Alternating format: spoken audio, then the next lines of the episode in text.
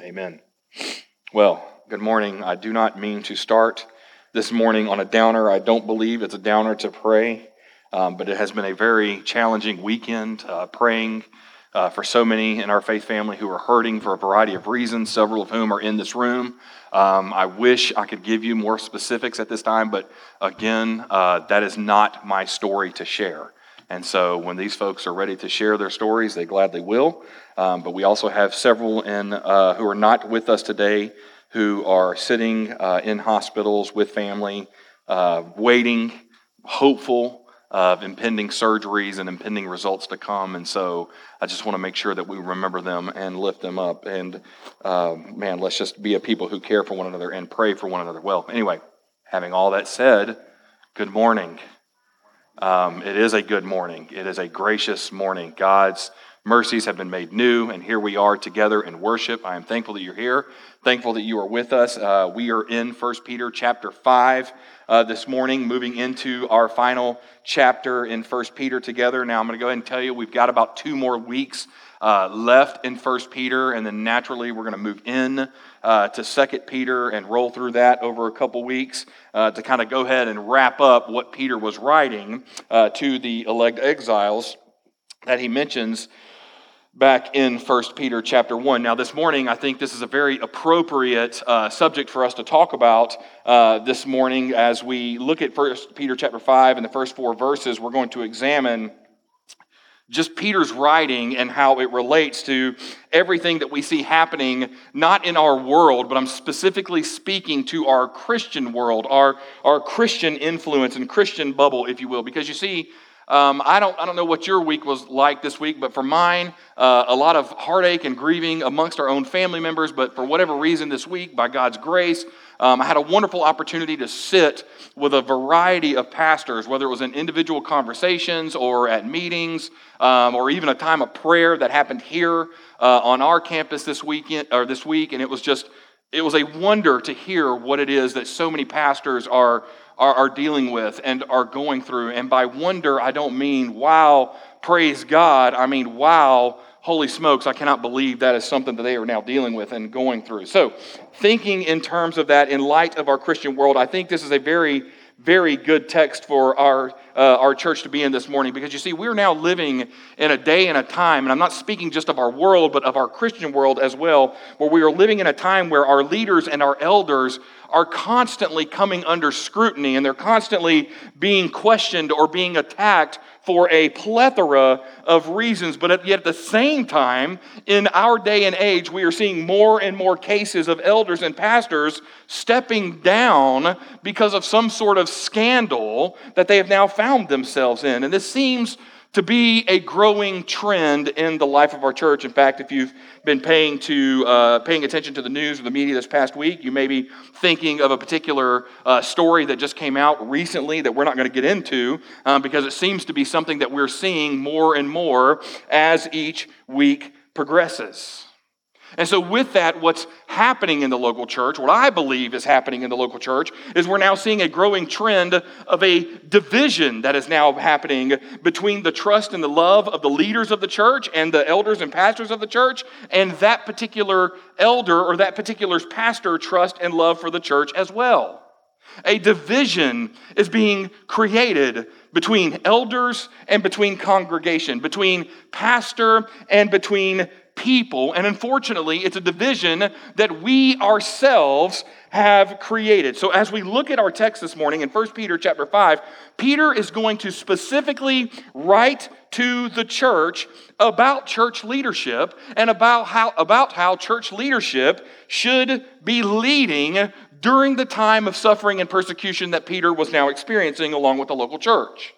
At the same time, we're going to see that as a congregation, not only is Peter writing to the church, but he's showing us as the people of God, as the, as the flock under the care of other elders, how we should be praying for one another, how we should be encouraging our leaders, how we should be exhorting our leaders, as Peter talks about, to lead according to the Word of God. So please understand that this morning's message is not in defense of our elders, nor is it a justification or an excuse of anything that has ever, ever, happened in the life of our church, but rather what I want us to see is in the midst of a world that is just overridden with critical spirits, we need to see that as the people of God, called to shepherd one another according to the Word of God, we have been called to care for one another.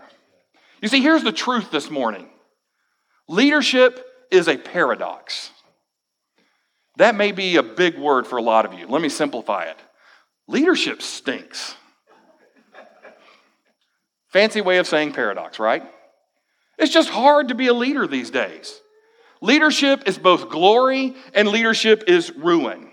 Leadership is both a privilege and at the same time, leadership is torment. When it comes to leaders, people will come beside them in order to assist them, to praise them, to advise them, and to encourage them. But at the same time, those very same people are quick to go to their same leadership and haunt them, or criticize them, or condemn them, and take delight in their heartache and demise.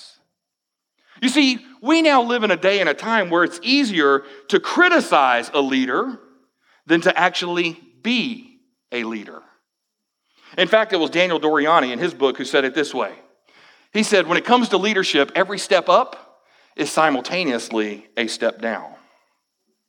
And so here's what's happening in churches all around us in our community. Leaders come into the church wanting to make a difference. Leaders come into a church passionate about seeing people come to faith in Jesus Christ. They come, uh, they come passionate about seeing people grow in their faith, growing in their own personal holiness as they draw closer to God. They come passionate about uh, making changes that draw people closer to God, and not only closer to God, but closer in relationship to one another. And then here is what is happening. After six months to a year, literally just heard this story earlier this week. After six months to a year of constant beating and scrutiny, many of these same same leaders become reluctant to lead. They then become hesitant to stand in pulpits and preach the truth of the gospel. They get so broken over the actions and attitudes and words of other people that they become so thin skinned that ultimately they leave ministry never to return again and they become unwilling to endure for the case and cause of Christ. So, as a congregation, the question we have to ask ourselves this morning is what should we be looking for in our leaders?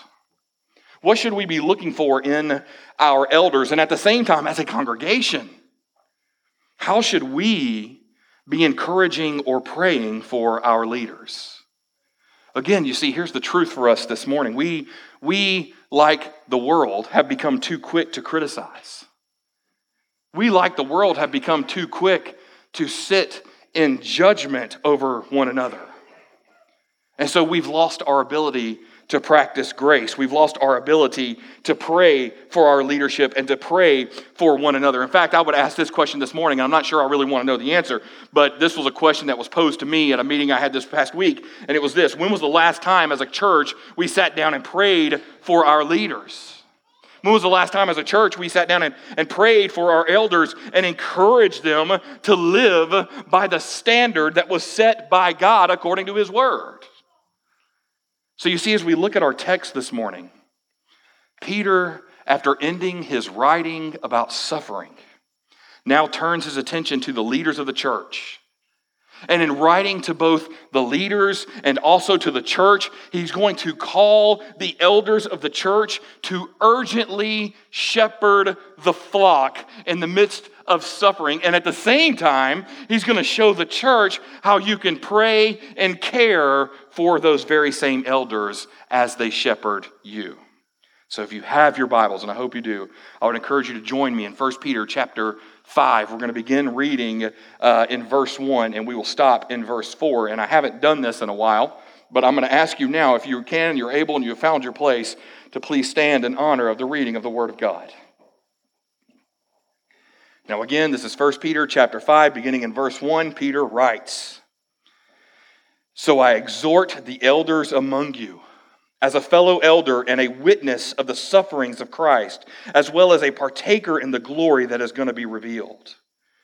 Shepherd the flock of God that is among you exercising oversight, not under compulsion, but willingly, as God would have you.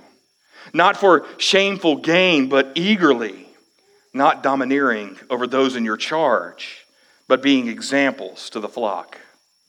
And when the chief shepherd appears, you will receive the unfading crown of glory.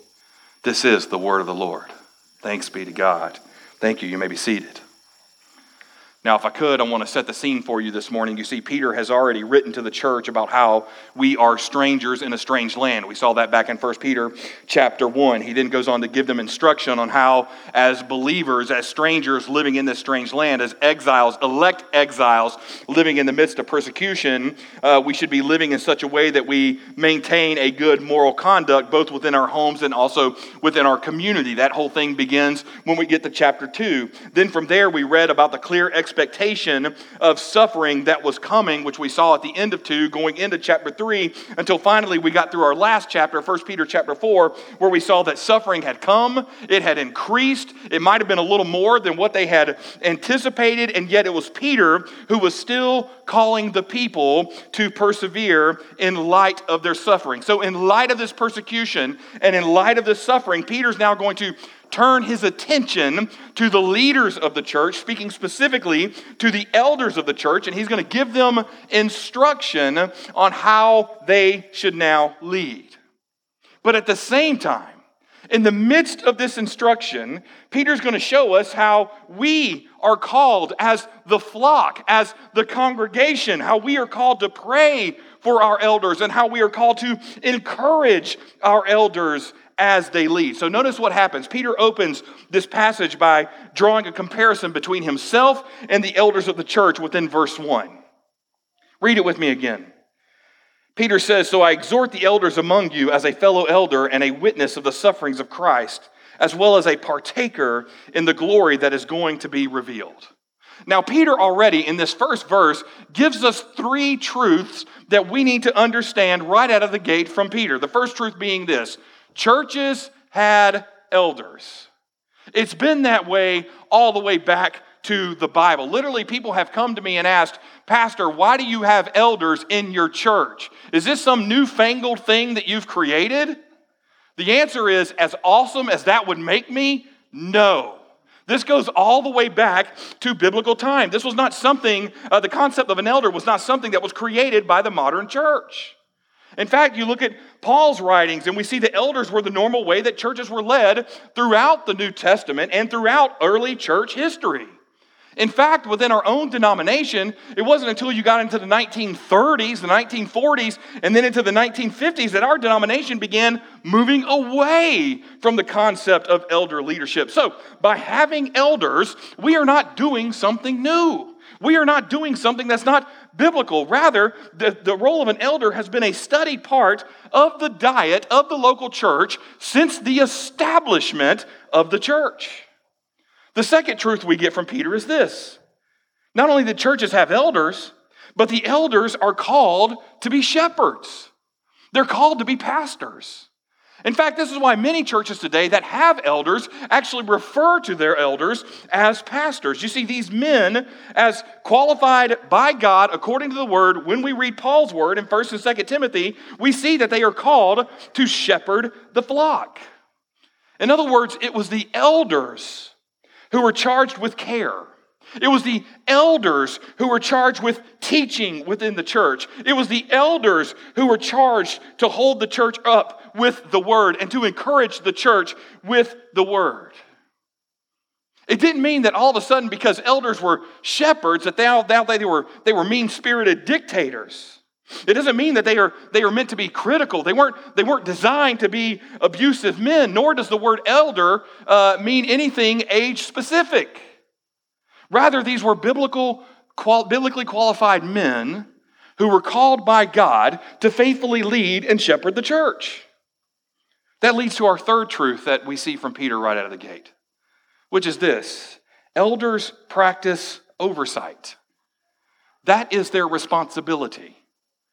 When people look at elders, and I only say this because, again, I heard this this past week, where there was a situation at a church where the elders were encouraging a, fa- a family who was in the midst of their sin, and the elder went to them and encouraged them with the word. That family looked at this elder and said, well, Who are you to speak into my life? That's an easy answer. It's called the Bible. That's who. The Bible has allowed the elder to speak into the life of people. As, as, a matter of fact, when you look at the role of elder in 1 Timothy chapter 3, we see that it is the elder who's called to care and to nurture the church. We see that it's the elder who is called to pray over those who are in need. We see that it's the role of the elder who is called to discipline the church when necessary according to the word of God. And so here is the goal of every elder within the church. The goal is to see God's people grow in holiness. The goal for the elder is to see God's people nurtured and cared for and encouraged as they seek to grow in their own righteousness for the glory of God. So, now coming back to our text again in verse 1, Peter, though an apostle, opens by self identifying with the elders of the local church. He says, as a fellow elder and witness of the sufferings of Christ, as well as a partaker in the glory that is going to be revealed. Now, please notice what Peter is saying here. Peter's not trying to establish himself as some sort of super apostle status, okay? This is not Peter um, living in like biblical social media days going, yo, you're an elder? That's awesome. I'm the dude with the blue check mark by his name. He's not saying that at all, okay?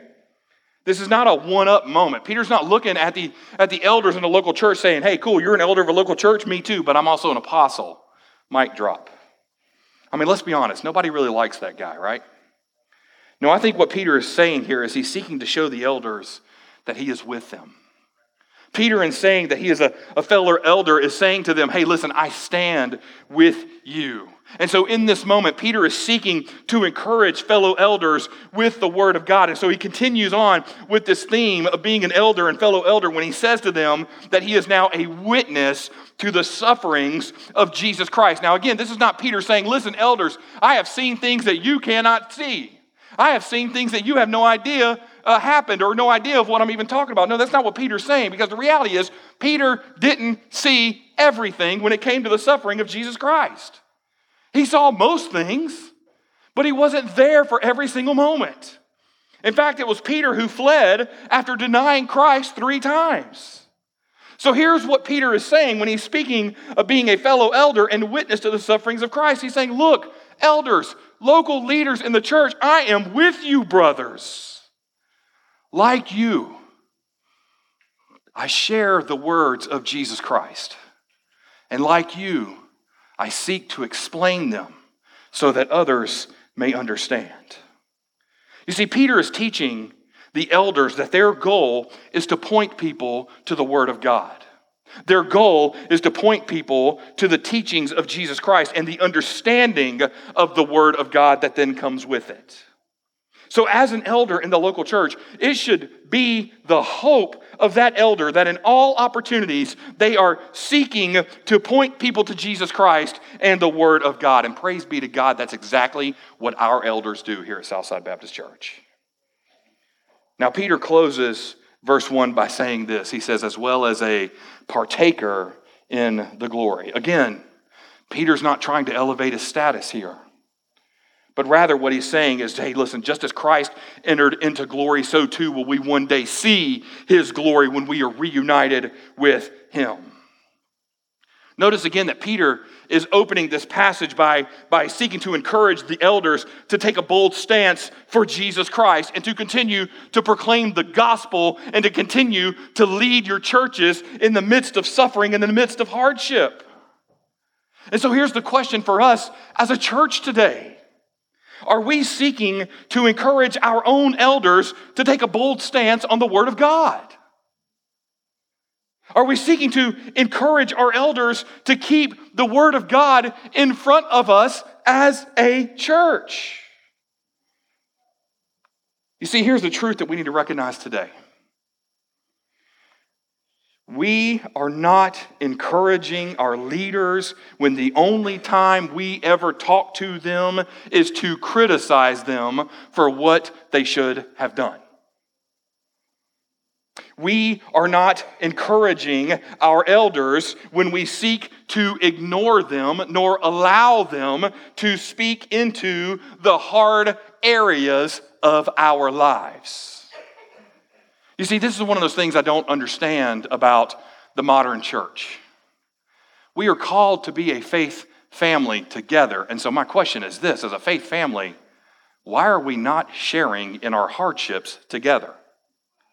Why do we not notify people when we're hurting? Why do we not let people know when we're struggling? Isn't that what it means to be a family? I mean, I couldn't imagine. I, I, tried to imagine this scenario in my own house, and I asked my wife about this late last night, which, by the way, I learned a very valuable lesson. Uh, never ask your spouse a question late at night. You may not like the answer. And so I asked my wife, I said, Hey, we love each other, right? And she said, Of course we do. And I said, Okay, good. not that I was worried about that. I said, Okay, so here's my question for you. We love each other and we're family, right? And she said, Absolutely, we're family. I said, How would you feel if all of a sudden I just disappeared for three days? And she said, Mm hmm. Y'all know, keep going. And then I said, And what if I just disappeared for three days because I was in the hospital and I just didn't bother telling you? You know what she said to me? She said, You better extend that stay. because if you don't, I will. and I thought to myself, How true, how true. If that's how we are as a family, then why not as a, as a faith family? We, I mean, we say to each other, brothers and sisters in Christ, we call each other family. Why do we not, why do we not share in our heartaches? Why do we not share in our hardships? I mean, we have no problem sharing in our celebrations. But why do we not allow the faith family to come beside us as we continue to struggle and hurt? You see, as a church, I think we need to do a better job of being honest. I think we need to do a better job of saying, hey, listen, right now, I am struggling. And we need to allow the leaders of our church to speak into that. It's okay. It really is okay. Now, coming back to the text, Peter's going to continue from there. And after establishing this, this common ground between he and the elders and these truths that we've already established, Peter's now going to turn his attention to how the elders should lead and notice, or lead. And notice what he says in verse 2. He says that you are called as elders to shepherd the flock of God that is among you. Now, again, please don't take a mental break here.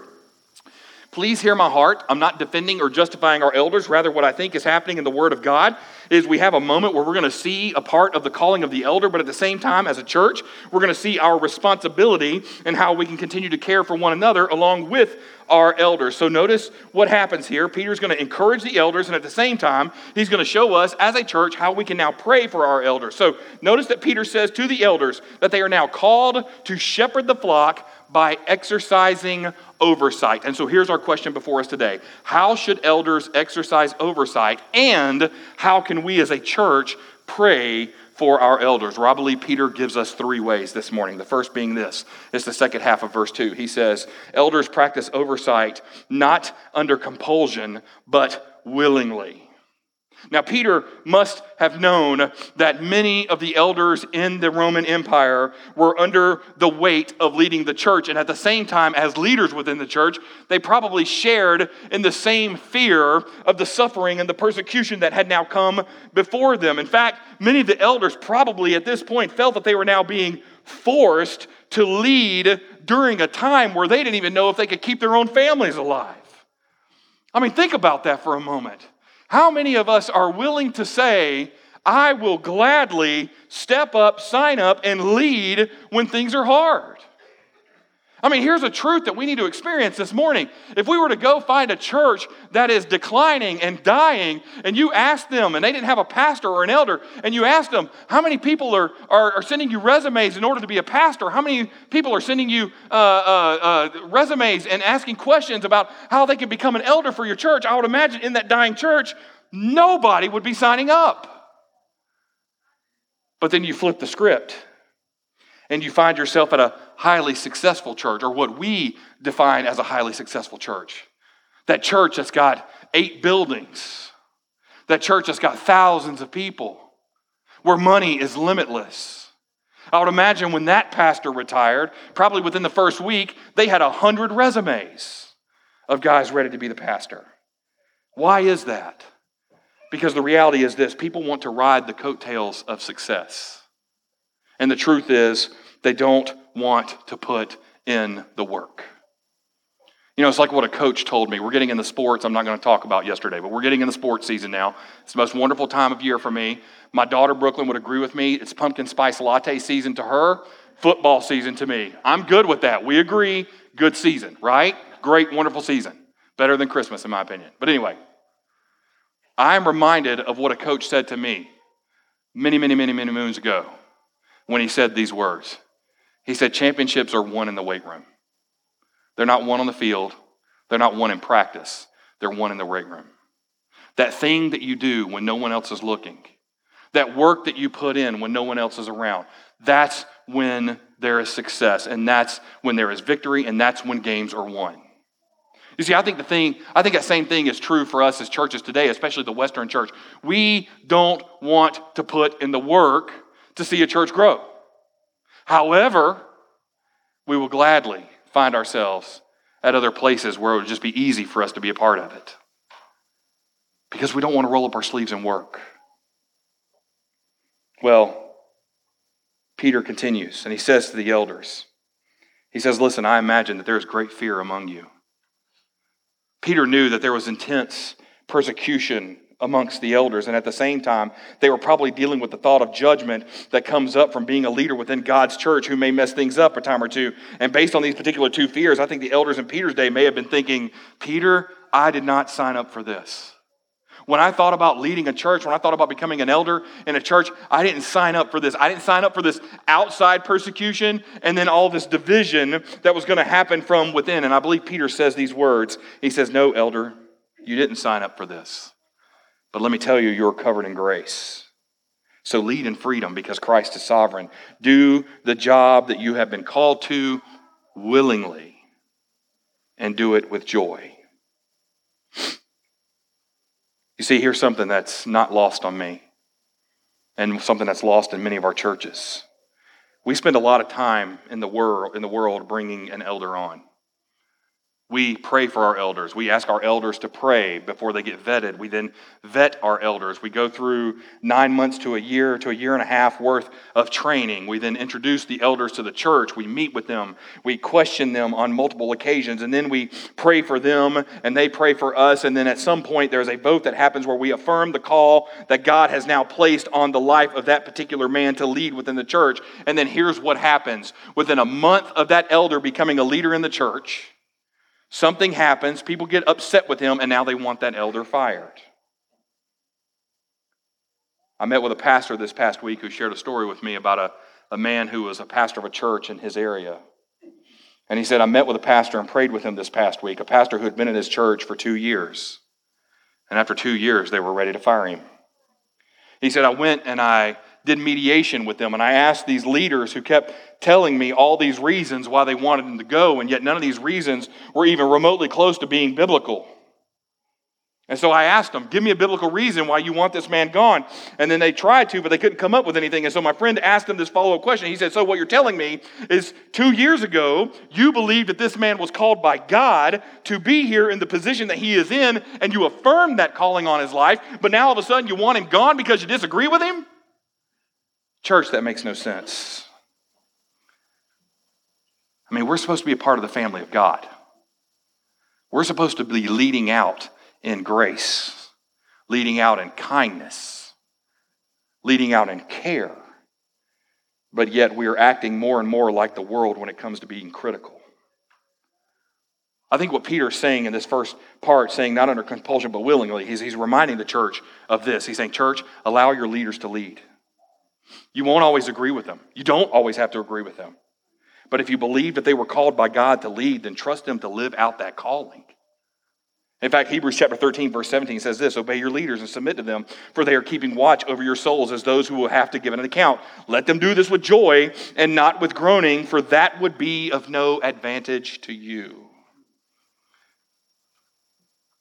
Church, here's Peter's words Pray for your elders that your elders would be able to lead with joy. Elders in the room, our elders, can I, can I encourage you with something that we talk about all the time? Remember the call that has been placed upon your life. And remember that your church family affirms that call. This leads to Peter's second point of how elders should exercise oversight. First, he said, not under compulsion, but willingly. Verse 2 again, he says, not for shameful gain, but eagerly. Notice now that Peter calls the elders to lead not in a way to where you look to get rich based off the church or to gain any power within the church. In fact, elders should not be the type of men who are jumping into this particular role with the hope of grabbing power or seeking some sort of benefit that they can now hold over the church. And so Peter says, rather, as an elder, what you should be doing is you should be eagerly concerned about the human soul. In other words, elders should be the ones who seek to see the church grow in their love for capital T truth, which is found in the Word of God. Elders should be passionate about seeing their people grow in confidence and grow in power of the Holy Spirit, and at the same time, should be passionate about seeing their people and their flock grow in their hope that is now found in the coming glory of the chief shepherd that is mentioned in verse 4. More on that in a moment. You see, this is an important call of an elder because Paul notes this in 1 Timothy chapter 6, verse 5, when he says that a day is coming when false teachers will come and bring constant friction among people who are depraved in mind and deprived of the truth, imagining that godliness is a means of gain. You see, elders are not called to be men who seek power but rather in humility and in grace, they seek to encourage those under their care and continue to encourage those to grow in their faith. So, elders, remember that we are not called to be an elder because we seek power. We're not called to fame. Rather, we are called to serve because we love God's word. We're called to serve because we love God's people. Church, can I say to you, as we think about this truth for our elders, would you pray for your elders? Pray for them to lead in ways that encourage growth, biblical growth within your lives. Pray for them to avoid the pitfall of personal gain and personal wealth. Pray for them that they will always remain focused on Jesus Christ. Because in Christ alone is where we find our true source of strength. Peter continues from there and he gives us our, our, third way of how the elders should exercise oversight. And he says they exercise oversight not domineering over those in your charge, but being examples to the flock. This is what he says in verse 3. Notice here that Peter gives us a glimpse into what happens when an elder is no longer focused on Jesus Christ and when that elder is no longer loves the people within his care. It's amazing how those two almost work simultaneously. If you don't have a passion and love for Jesus Christ, guess what? You're not going to have a passion and love for people either. In fact, he says that this domineering elder is one who is now driven by their love for power. So I want you to hear the warning that is now coming for Peter to the local church and to the elders as well. You see, this domineering elder are these men who are driven by the ego high that comes from flaunting their authority or comes from flaunting their prestige or their dominance over others. This domineering elder is a man who always wants to be seen, a man who always sits up front and who wants others to see that his way is better than the Word of God, or better yet, that his way is better than the local church. This domineering elder is the man who wants titles He's the man who craves praise. He's the man who, who is driven by the fact that others are dependent upon him more than they are dependent upon Jesus Christ. And this domineering elder is the same man, when challenged, will play the wounded hero or will play the victim card as if he's been wronged. Can I say to you this morning from Peter in this text, elders never sit in the seat of being greater than God. They just don't. Elders are called to point people to Jesus Christ. Elders are called to point people back to the Word of God. Elders, like the church, are called to make much of the name of Jesus Christ. So, as elders, let's speak truth according to the Word of God. And as Peter says on the back half of verse 3, he says, being examples to the flock. In other words, elders are called to be the example in personal study. Elders are called to be the example in how to lead their family. Now, it doesn't mean that you sit there and look at an elder's family and think, well, they clearly are having issues with their kids, ergo, they shouldn't be a leader. I mean, if that were the case, we might excommunicate Paul Simpson because of Daniel, right? I, that's so bad. Paul's not even here. That's horrible. I just looked at Daniel because he had his eyes down, so that's why I'm picking on you, brother. I saw you. you thought I was going to get you with your, your kids are great. It's Paul's kid that I'm worried about. Looking at you, brother. Oh, man. We're going to edit that out of the recording, by the way. No? Okay, good. Maybe there's some truth to that. oh, man. Elders are the ones who are called to be the example in worship. Elders are the ones who are called to be the example of what it means to live on mission. And I'm not saying all this to say to you that elders are elevated. I'm not saying this to say that elders are to be different from the rest of the congregation. In fact, if you go back and read 1 Timothy and 2 Timothy and Titus and you read the qualifications of a deacon and the qualifications of an elder, I really believe, as I said in those messages as well when we preach through that, that these are the qualifications that all of us should strive for as Christians, right? So here's the thing. I'm not saying these things so that you can see that we're trying to elevate the role of the elder or defend or excuse anything that's ever happened with our elders, but rather what I'm hoping is that we are beginning to see and sense the weight of the call that is placed upon the leadership of the church. I'm praying that we will begin to understand that weight so that we can discern ourselves individually how we can practice more grace when we confront our elders within the church. Now, again, I'm not trying to puff up our elders. I mean, our elders are awesome. They walk in humility. I don't need to puff them up. But the reality is, these men are not perfect. Our elders are, are men. Our elders make mistakes. We don't always lead our families well. We sin, we fall short.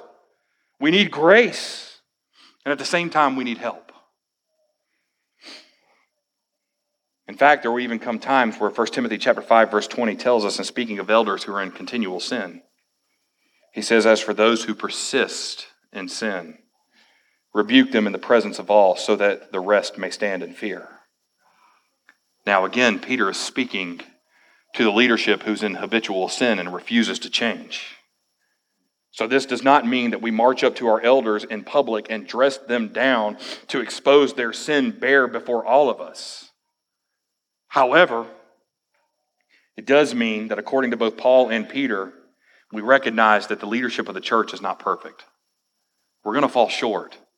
We're not going to meet the expectation. In fact, we'll probably continue to struggle with sin.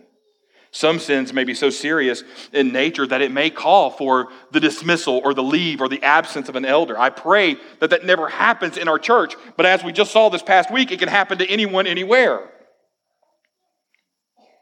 But the reality is, some may just need to repent. And when they do, maybe they just need some extra grace.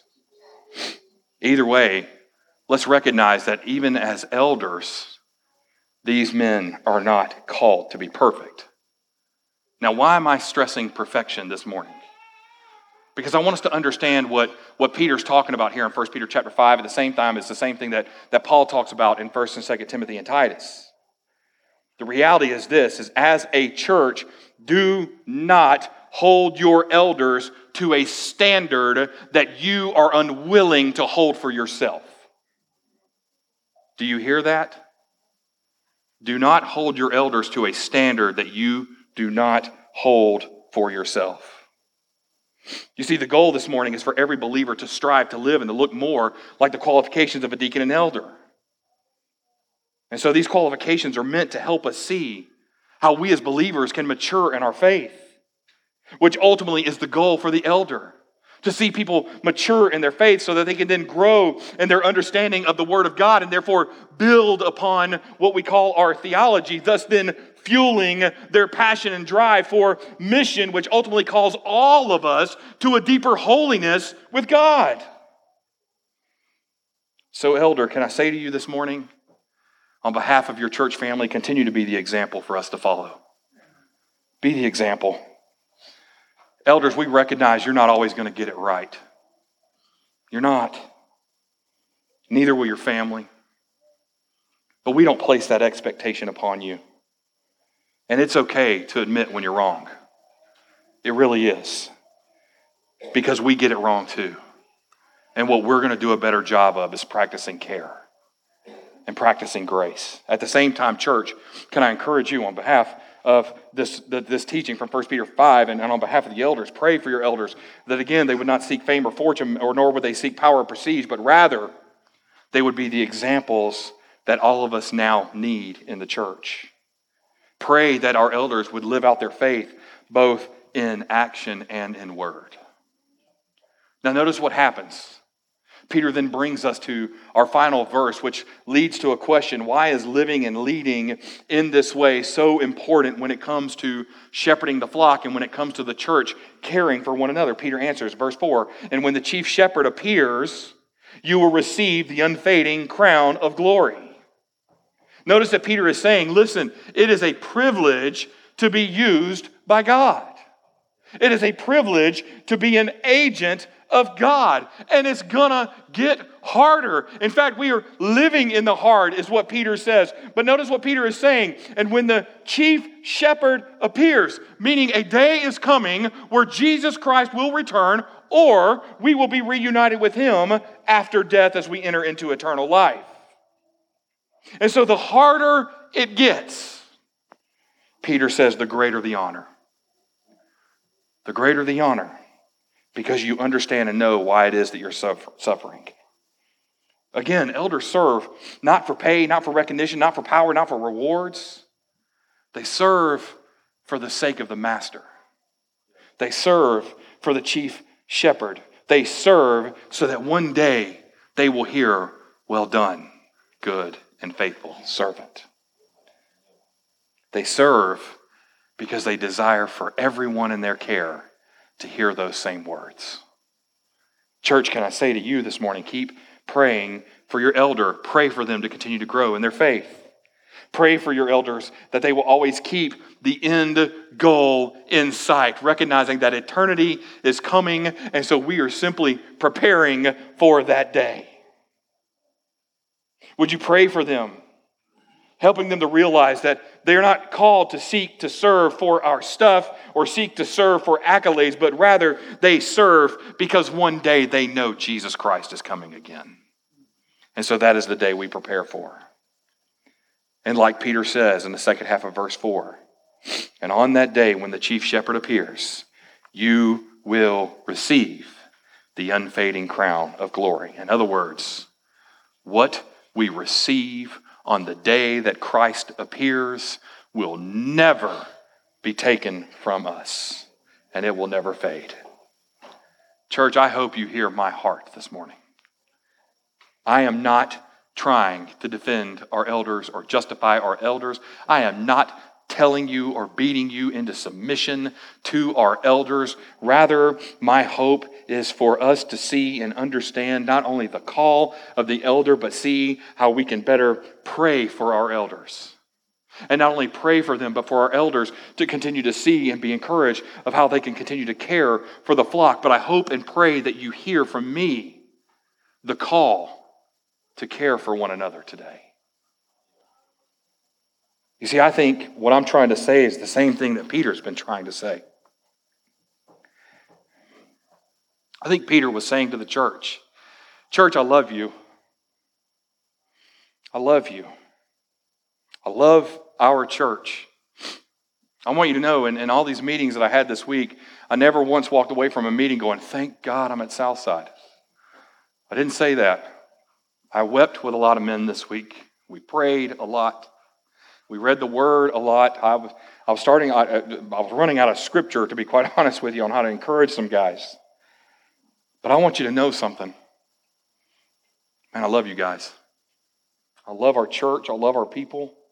I love our elders. I'm so thankful for our elders, and I'm thankful they let me pick on them in the middle of a service. But my prayer is that your desire would be like mine, and our desire would match what Peter says right here in the Word of God that we would faithfully serve one another well because we love one another well. You see, in times where leaders are falling, in a time where not only the secular world seeks to devour Christian leaders, but also Christian world now seeks to devour leaders. Right now, we need one another. We need to grow. We need to grow so that we all understand better how we can look more and more like the Imago Dei, the very image of God. You see, when we practice being biblical, when we practice biblical leadership, biblical church, biblical care, when we practice being present with one another in a world full of distractions seeking to rip apart the fabric of the church, when we practice this care, it will be God who is glorified. And in those moments, we will truly understand how we can better care for one another. As one scholar said it this week as I was reading, he said, Good shepherds care for their flock and not for the whole world. Church, can I tell you, encourage your elders. Pray for them and encourage them with urgency as the day draws near. Elders, love the church, shepherd the flock under your care because the day of glory draws near. And my prayer is that in this place, God would be glorified as we seek not being critical, but rather we seek to better care for one another. Let's pray to that end.